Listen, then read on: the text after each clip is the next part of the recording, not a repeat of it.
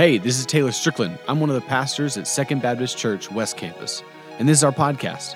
I wanted to thank you for joining us today. I hope this message teaches you, inspires you, and strengthens your faith. To learn more about our Second Students Ministry, just check us out on Facebook and Instagram.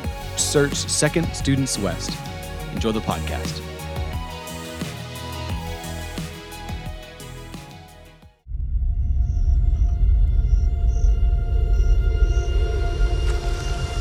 Life's not fair, is it, my little friend? While some are born to feast, others spend their lives in the dark.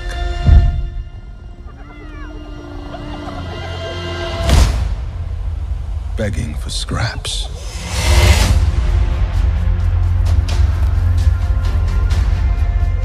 Everything you see exists together in a delicate balance.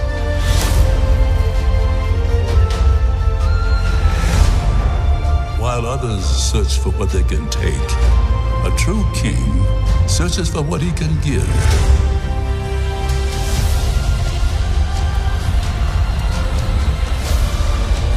Run away, Simba.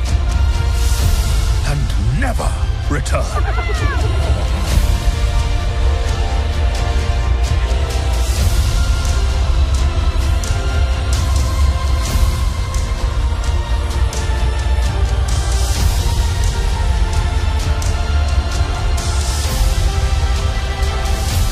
take your place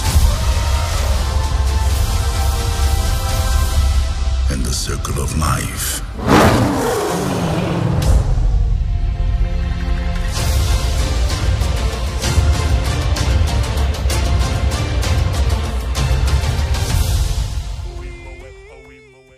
Hey, uh, how many of you have seen the OG cartoon Lion King? How many of you like it better than the new Lion King? No? Evenly. The new one better. Okay, all right, well, Lion King is awesome. I'm so excited to start this week with a new series called Now Playing, um, where throughout the next couple weeks, we're gonna start looking at different movies um, like Spider Man or Shrek or Moana and comparing them to Bible stories that we all know and love. Um, and so hopefully, we're going to go through this weekend. I think you know the Bible story that we're going to talk about um, that we can compare to Lion King. And so let me break down the summary of the Lion King, and hopefully, you can compare it and recognize the Bible story we're talking about today. The Lion King is about this son who runs away because he messes up, but he finds himself, and then he comes back to his home and finds redemption. Does that sound like a Bible story that you're familiar with at all? What do you, what do you think the story is? That, that story is just, the title of that story, it's really fancy. It's called The Prodigal Son. And so we're going to look at that story, compare it to Lion King, and hopefully we can take that and apply it to our life this week. And so I want to start this story in Luke 15, uh, verse 11. So if you have Bibles, go to Luke 15, verse 11. And it starts like this. And he said, so before I even begin, I want to start there. And he said, What's crazy about the Bible is that it's just not one story. It's not just one um, book with, a, with one um, narrative. There's so many different stories, and oftentimes we're actually caught in the middle of one because the, the story doesn't start with and, a narrative doesn't start with and. And so, what's going on here is that this story about the lost son is actually one of three stories about being lost. The first story is about the sheep being lost, and the sheep is lost because it wanders uh, away, not knowing that it gets lost. The second story is about a coin being lost, not because of its fault, but because that's just life. His life is hard. And the third story is about the son being lost because of his own mistakes. And so I don't know where you are in your walk with God, I don't know where you are in your journey, but I hope that you realize that you're not alone because every one of us falls in one of those three categories. You might have wandered away in your faith without knowing. Maybe you're just going through life nonchalantly and you realize when you open up your eyes that you're not where you should be. Or maybe you're that coin where life is literally so tough.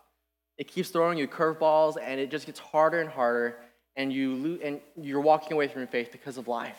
Or maybe you've made intentional mistakes and you've hurt people, you've hurt yourself, you've hurt the ones you've loved, and that's where you are today. And so I hope that you're feel like you're not alone. And so we go on in, in verse 11, it says this And he said, There was a man who had two sons, and the younger of them said to his father, Father, give me the share of property that is coming to me. What's going on here is the, the son is asking his father for his inheritance really early. Because in these days, you're not supposed to get your inheritance until after your father dies. Until after his father dies. And so, summarizing what's going on right here, the son is basically saying, Dad, I kind of wish you were dead.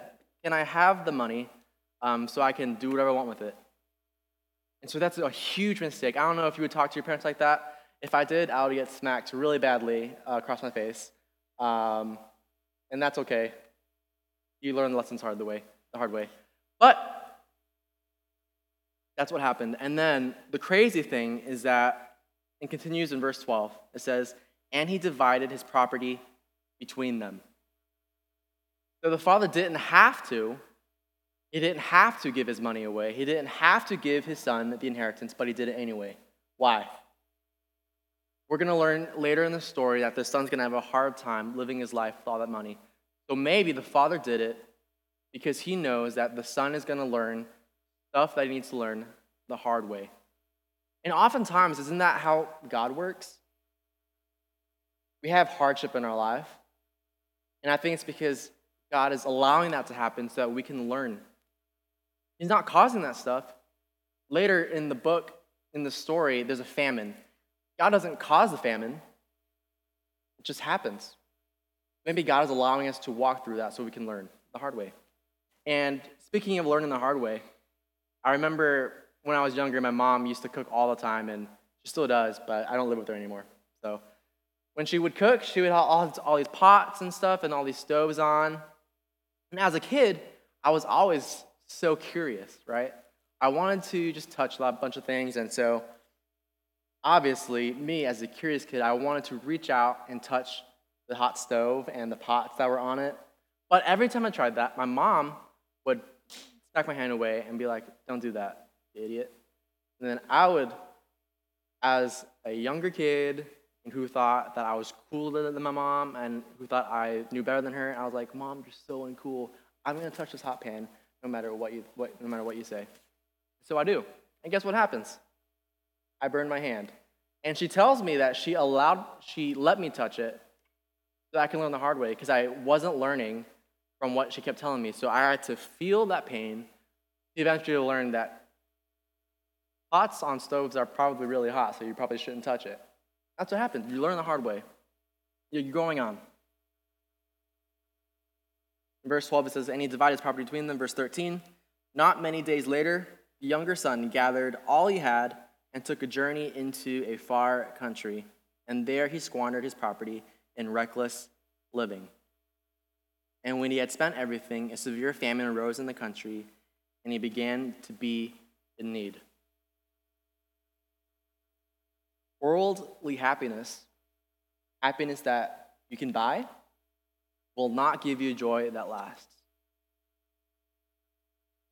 Stuff that you can buy, the latest AirPods, the newest shirt, the coolest looking pants, the fresh looking shoes, all that stuff will not last, and it won't give you joy that would last.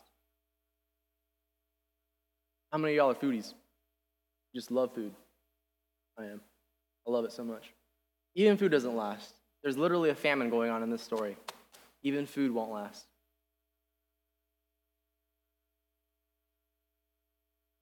Verse 15 So he went and hired himself out to one of the citizens of that country, He sent him into the fields to feed pigs. So at this moment in history, in uh, the daily Jewish life, it is super common for you to believe that pigs are the most disgusting animal in the world. It's so gross. Even now, they're, they're pretty gross. back then, it was so it was so dirty that God made it pretty much illegal for you to touch or eat pork. So imagine the desperation he had to not only spend time with the pigs and take care of them, but later in the verse it says he was longing to be fed with pods that the pigs ate. So he, he even was willing to eat what pigs ate. The desperation that he must have gone through to get to that low point. And here's the kicker not only did he want to eat what the pigs ate, but in verse 16, the very end, it said, No one gave him anything. Where were his friends? Friends that you can buy also will not last. And I'm not talking about literally giving people money so they can be your friends. I'm talking about maybe you're buying your friends through a personality that's really funny, your sense of humor. Maybe you're buying your friends by keeping up with the latest trends. Maybe you're buying your friends through uh, keeping up a facade of what they want to think of you.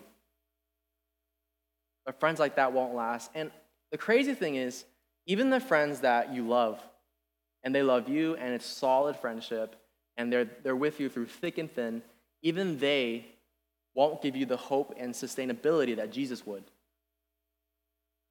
The only person that can do that is Jesus, and he is the best friend that you can have. Going on in verse 17.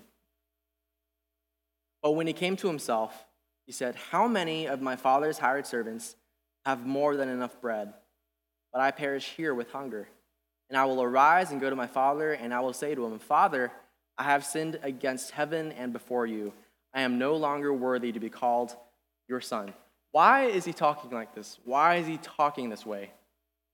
The only reason he's talking like this in his head is because he has misplaced his identity because of his mistakes. He's misplaced his identity because of his mistakes. And how often do we do that? You know?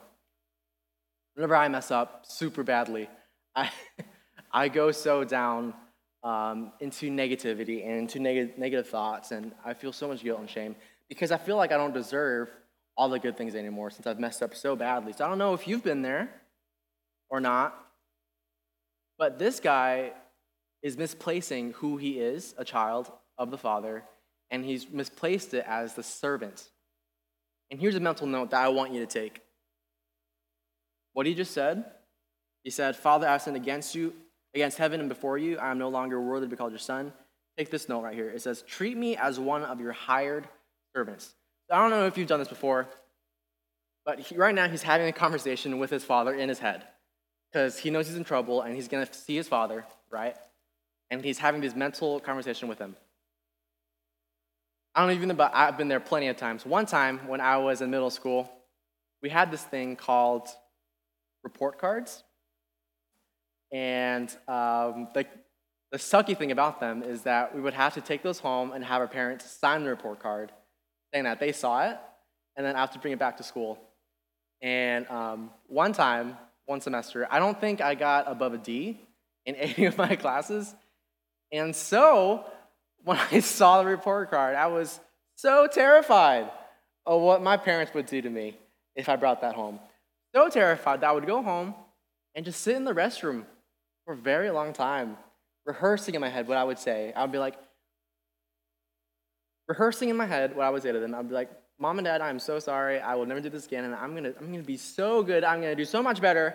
I'm gonna get all the A's. I'm not actually. I'm gonna, I'm gonna ground myself. I'm gonna stay home, and I'm gonna get rid of all my video games and not spend time with my friends. I'm gonna stay home. I'm gonna do it. This is basically what the son is doing with his father in his head. He's rehearsing. So he has this entire apology rehearsed, and that one line, treat me as one of your hired servants, keep that in mind. Keep going.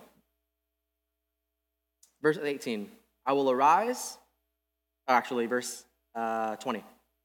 And he arose and came to his father. But while he was still a long way off, his father saw him and felt compassion, and ran and embraced him and kissed him. And the son said to him, Father, I have sinned against you, against you in heaven. I am no longer worthy to be called your son. But the father said to his servants, Bring quickly the best robe and put it on him, and put a ring on his hands, and shoes on his feet, and bring the fattened calf and kill it, and let us eat and celebrate. For this my son was dead and is alive again. He was lost and is found, and they began to celebrate. What do you notice when the son is apologizing to his father? This is what he rehearsed. His rehearsal said, Father, I have sinned against heaven and before you. I am no longer worthy to be called your son. Treat me as one of your hired servants. And this is what he actually said I have sinned against heaven and before you. I am no longer worthy to be called your son. And the father said to his servants, His father interrupted him. What didn't the father let the son say? The father didn't let the son say, Treat me as one of your servants. His father literally interrupted him because the father knows that your past mistakes don't disqualify you from being a child of the father. And if you look at Lion King, you can see the exact same thing that Simba's past mistakes don't disqualify him from being the king. And just like us, our past mistakes, your past mistakes, don't disqualify us from being a child of the king. And I don't know what journey you're on, I don't know what path you're on. But the father, when he saw his son coming from all the way the city, he ran to him. God the Father is willing to meet you exactly where you're at. No matter what journey you're on, what path. I don't know if you're the sheep, if you're the coin, you're the son. No matter how you've gotten lost, He's willing to meet you. Are you willing to accept His embrace and accept His hug and His gifts for you? And the crazy thing is, we're talking a lot about mistakes, but what about the good things? Because we can flip that on its head, and I'm going to say this the good things that you do, how you pray, how you read the Bible, your generosity, all those good things, they don't qualify you to be a child of the king, be a child of the Father. Because what you do doesn't qualify you. What does qualify you is that relationship that you have with God and His work that He's done for you, which is sending Jesus down to the cross that He died for your sin and rose so that you can have that relationship. It's not what you do, it's not the bad, it's not the good, it's what He's done for you. And the question is are you willing to accept it? Are you willing to meet Him He's trying to meet you? Are you willing to accept that embrace?